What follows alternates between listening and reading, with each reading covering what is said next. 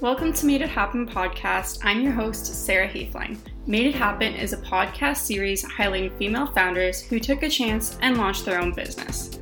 Through interviews with female entrepreneurs, Made It Happen is dedicated to inspiring others through stories of those who've experienced going out on their own firsthand, discussing all the highs and the lows. It can be easy to see the glamorous side of starting your own business through the internet and social media, but what does it really take behind the scenes to launch and run your own successful business? Hear how these inspiring female founders made it happen. While we're talking about female founded businesses, you guys have to check out SheKind, an independent Canadian retail boutique. SheKind is run by a mother daughter duo with the goal of making women look and feel their absolute best with the thing we love fashion. All of the brands that they partner with are either female founded or female led. Head over to shekind.ca to shop their super cute clothing by all female led brands, and right now you can get 20% off your first purchase using code MADEIT20. That's 20% off using code MADEIT20 at shekind.ca. One use per customer saying thank you so much for joining me here today, Laura And I'm so excited to hear about your journey as an entrepreneur and the creation of your business and just how you got to where you are today. Awesome. Thank you for having me. yes, of course. So, how about we start off by having you tell us a little bit about yourself and your business? Yeah, sure. I guess I'll start with uh, maybe myself and then the business. Yeah, so uh, Laura Lee, um, I've been in, I've sort of been a serial entrepreneur since I was little. I guess I came by it pretty naturally. Um, so I grew up as a film baby. My dad works in film. Um, I started working on film sets when I was young, and then that uh, sort of evolved into music, and then sort of just digital media, sort of intersectional digital media, and into sort of full-on interactive digital media with uh, Digital 55. And so Digital 55. Um, yeah, it's been full time since 2018, and we are a digital agency. So we um, do experience design essentially. So uh, we take content and we um, sort of design it so that uh, it can be deployed digitally in sort of stacked modular experiences. We work in a lot of different medias. So we have sort of digital design dev on the digital side. We have media, so we'll do all sorts of sort of video, audio, media sort of intersections um, and all that sort of stuff. So we get to and we we get to do complex storytelling essentially too in terms of content dissemination. So we get to kind of dive into some really interesting things with the company and through um, designing digital experiences. So it's been interesting to see my background be so foundational for some of the things that we're doing as well as other people on my team. Um, but it's been cool to kind of have that intersectional. Um, interdisciplinary background um, sort of in what we do so that's been sort of an interesting thing that's happened from my background into the company's sort of foundational pieces. Yeah, absolutely. And so then I guess from the start of your business, how did that all get started? Um, and what made you decide, you know, to start your own business? Well, I had started a couple other businesses before Digital 55 to varying degrees of success.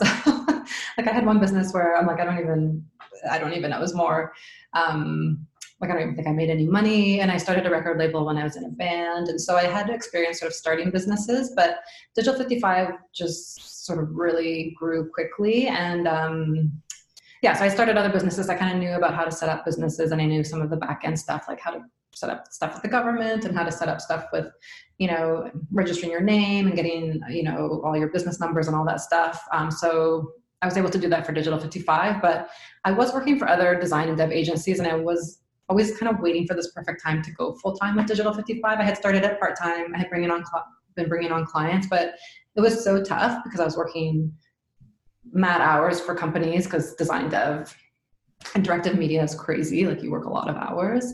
Um, and then I kind of got pushed off a cliff at a point to go full time. So the company I was working for announced that they were going, uh, they were declaring bankruptcy. And so we had a couple weeks to wrap up the company. And so that was the moment where I just thought, okay, it's now. Like the universe is sort of telling me that like I wasn't going to go find another job or work for another company. I was going to move my company into full time. So it was a little bit of a push off the cliff moment, but it was one of the best things that ever happened dramatically. Yeah.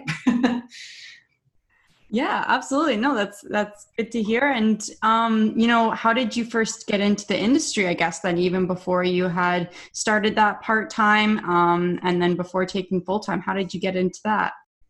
Yeah, I had, I guess it really does stem from my sort of creative background. So, you know, working in film, working in music, I had a record label. Um, and then I just had gotten one job and it was a random job for me. It wasn't a job that I was expecting to stay in. It wasn't really a company that I was expecting. It was a not for profit. I wasn't expecting to really have a lot sort of build from there in terms of my career. But I ended up finding a really cool intersect of um, creative with um, digital learning at the time. So I was doing digital learning and making all these um, sort of digital courses, and they were longer format and intersecting, sort of stacking different media and different um, you know design and, and dev approaches and i just really saw the need for sort of niche area of intersecting creative and you know digital content um, and that really it was like an aha moment for me where i'm like this is a thing this is going to be a huge thing and sort of future trend casting into the future and it's so crazy because now you know everybody needs to digitize their content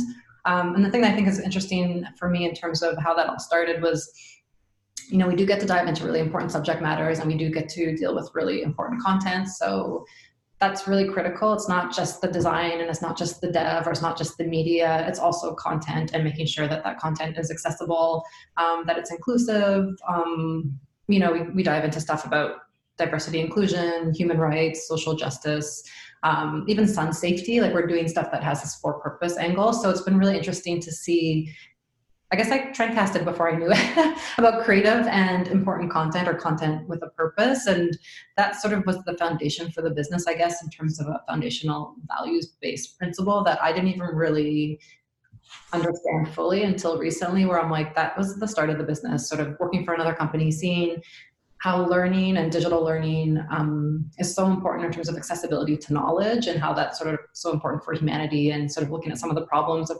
people not having access but digital provides an opportunity for that. So how can you kind of make these awesome experiences that could also be on par with spotify say something that's super fun and exploratory but you're also getting a lot of critical or really important knowledge to sort of build up society so that was kind of the foundations of all that Wow. Yeah, no, that's amazing. And I think, you know, that point of view it definitely is very true. And um, I think it's a great way to look at it. And then, you know, coming into entrepreneurship, you had mentioned before that you were a musician. Um, so you sort of transitioned from music to entrepreneurship. How was this transition and sort of what made that pivot move um, for your for your career?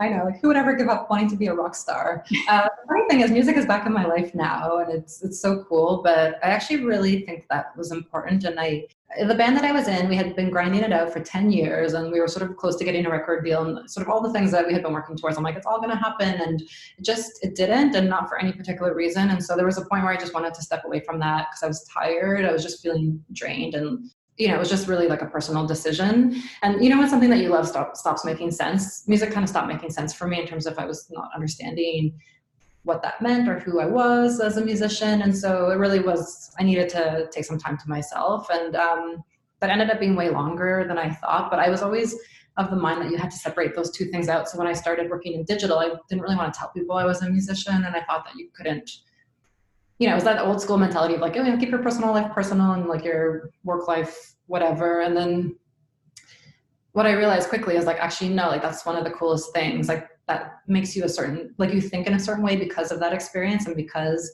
you know, you spent 10 years trying to build up a really successful band and also like working in all these intersectional spaces of like, you know, you have to be on social, you have to be building out your MySpace, you have to be, you know, um, trying to get deals and doing bookings and like you're doing all this stuff and like the thinking that goes into running a band and being in a band you know it's such a sort of intersectional and interdisciplinary way to um, and a lot like really business minded which i think a lot of people don't think about because they just think about the art side. Um, and so i really yeah i realized quickly that that was one of the coolest things about the like that sort of changed my thinking a lot and i didn't realize that that was such an asset and sometimes you try to hide those things because you think oh people are going to think i'm this like you know, wild child, whatever. But it's actually funny because a lot of people that we work with now, even they're really interested in that part of my background. And I, um, you know, it's weird how you sometimes realize that the things that you're trying to suppress are actually the things that give the most value, um, even if it's not in the same space. There's intersectionality about what that means for the way that you think and what you bring to the table. So that was a huge lesson for me to kind of show up as your whole person and not feel weird about things that or if you've iterated on your career, you don't have to hide sort of past iterations of that. They can all be part of like your current iteration. Yeah, no, absolutely. I, I definitely agree. And I sort of, I love that, like the way that you put that. And I absolutely agree that, you know, that is a part of who you are today. And that's sort of what brings it into your business. Um, so that's, that's amazing. And then, you know, you talked a little bit about how musicians actually do have that sort of business side to them without really realizing it. Is there anything else that, you know, you, you've sort of talked about how musicians are actually natural entrepreneurs. Are there any other sort of traits that they carry or any assets that they have that has um, you've noticed that transitions into sort of the business side? Totally. I'm going to preach like for the musicians as entrepreneurs because i feel like sometimes i feel like it's more recognized now but i feel like people don't um, i feel like that's a really easy industry for people to just say oh like musician or you're just creative or whatever and sort of not marginalize but not give as much um, sort of respect to some of the other ways that you have to think and some of the really um, crazy skills that musicians do have in terms of i know a lot of musicians like they're so they can be so technical because you know music is also like a technical um, discipline. So you know a lot of people are video editors like myself um, crazy at design so doing like lots of graphic and, and digital design and really interesting um, innovative ways to sort of use those different formats and on the business side too you know strategizing about how to release an album or put together an album or put together all sorts of digital collateral like your website and all your different platforms and being constantly involved in conversations online and um, all that stuff i feel like i'm happy that musicians are getting a bit more respect and kudos for all that effort and all that um, like all those talents that really do create sort of a bigger strategy other than just sort of music on its own. It's all sort of interconnected. And I feel like, and I think it's also a great model for the way that a lot of industries have to think about now too, where, you know, music, the industry has gone through so many things and they're going, you know, again.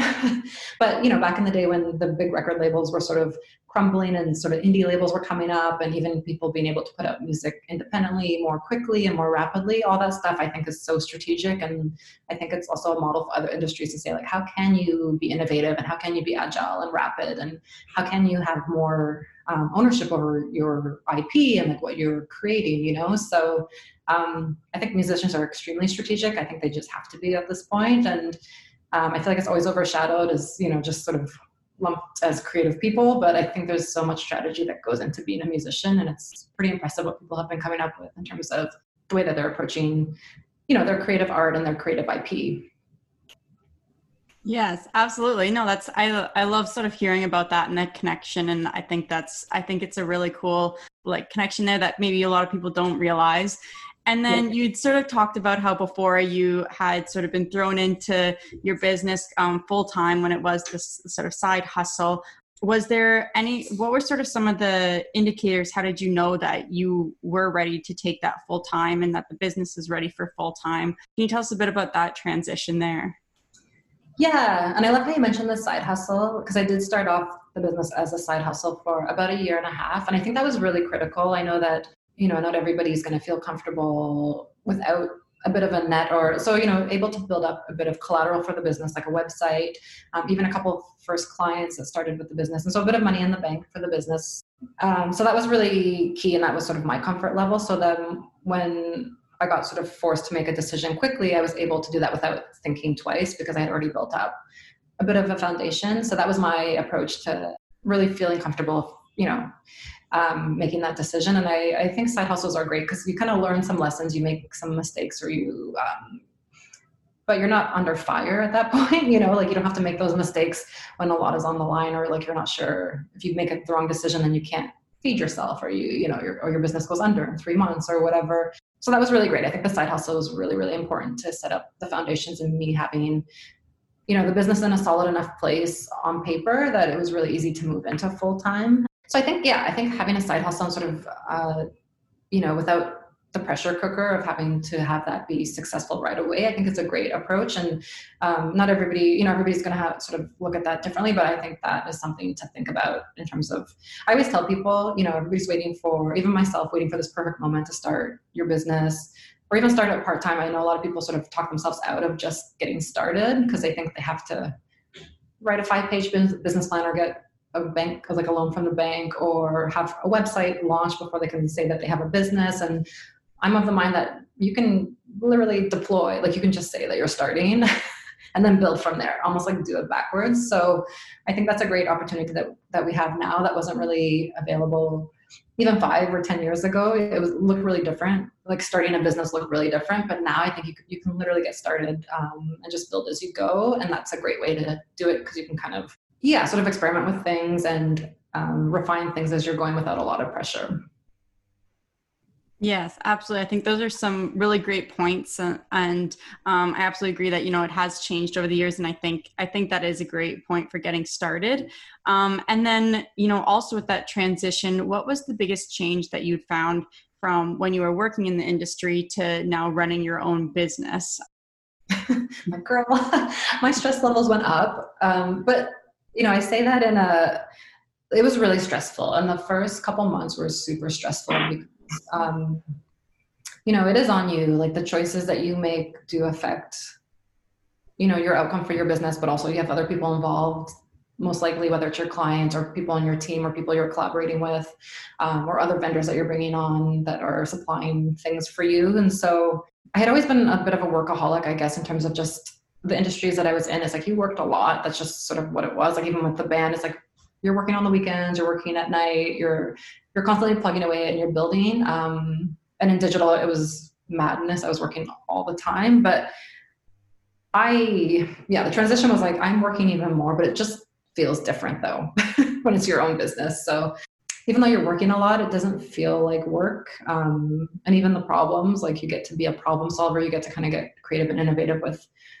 you know how you want to move the business forward and so i find that I'm always fascinated and always sort of super feeling like jazzy and like involved in everything. Like I'm not feeling like, oh my gosh, I have to do this, even if it's something that can be more mundane. I feel like it's all very exciting because it all leads to this like sort of bigger picture thing that you're creating. And so I think the, the transition was just making sure I do have time for myself.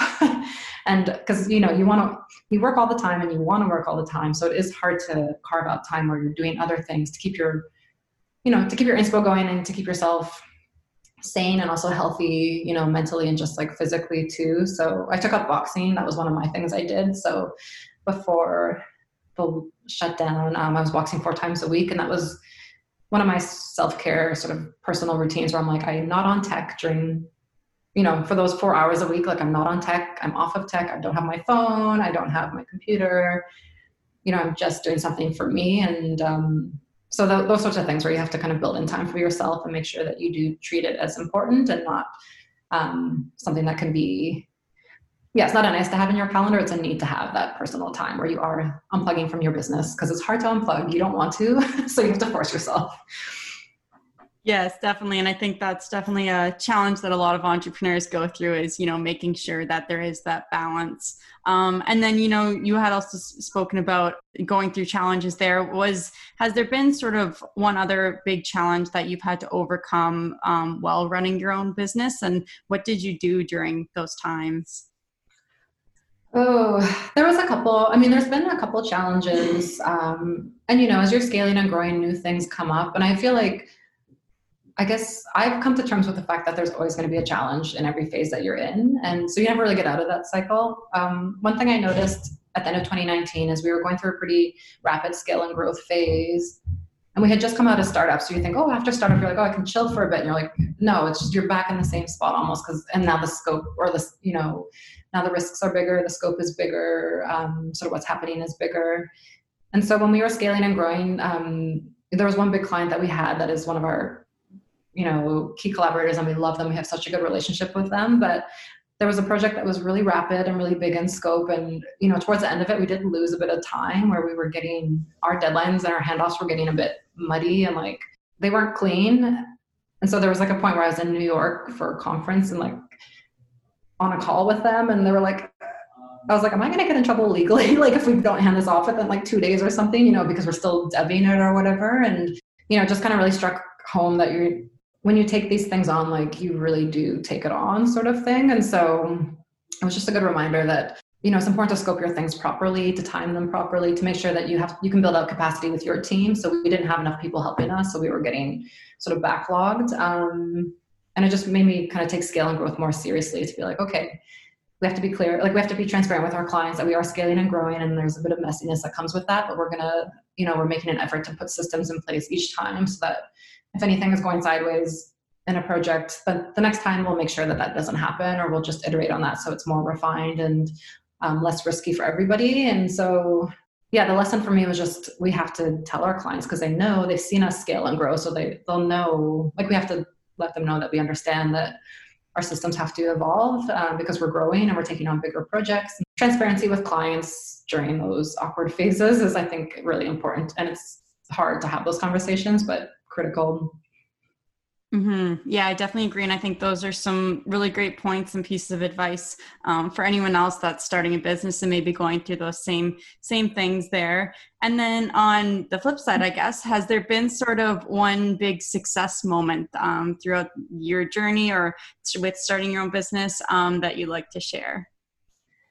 Yeah, we've had so many good ones. Um, and it's been but i guess for me it always the things that are always really heartwarming is a when a client um, we do we're doing original content now so we get to activate um, sort of d55 originals which is really exciting but we've been working with a lot of clients closely in terms of building out really important content lines for them um, and so when we see a, a product line i guess go viral for a client then it's really heartwarming when they're getting responses not just on like oh this was cool thing to do but like like this content is so important and like these are the conversations that are setting up the future or whatever so when we're able to help clients really be part of that conversation and and be really sort of into what's happening and the way people like what supports people need one of my proud moments recently is I've been working with a content producer. She's been with the company um, in a freelance capacity for a pretty long time, and she's been um, on critical projects and helping the company scale and grow. And I was just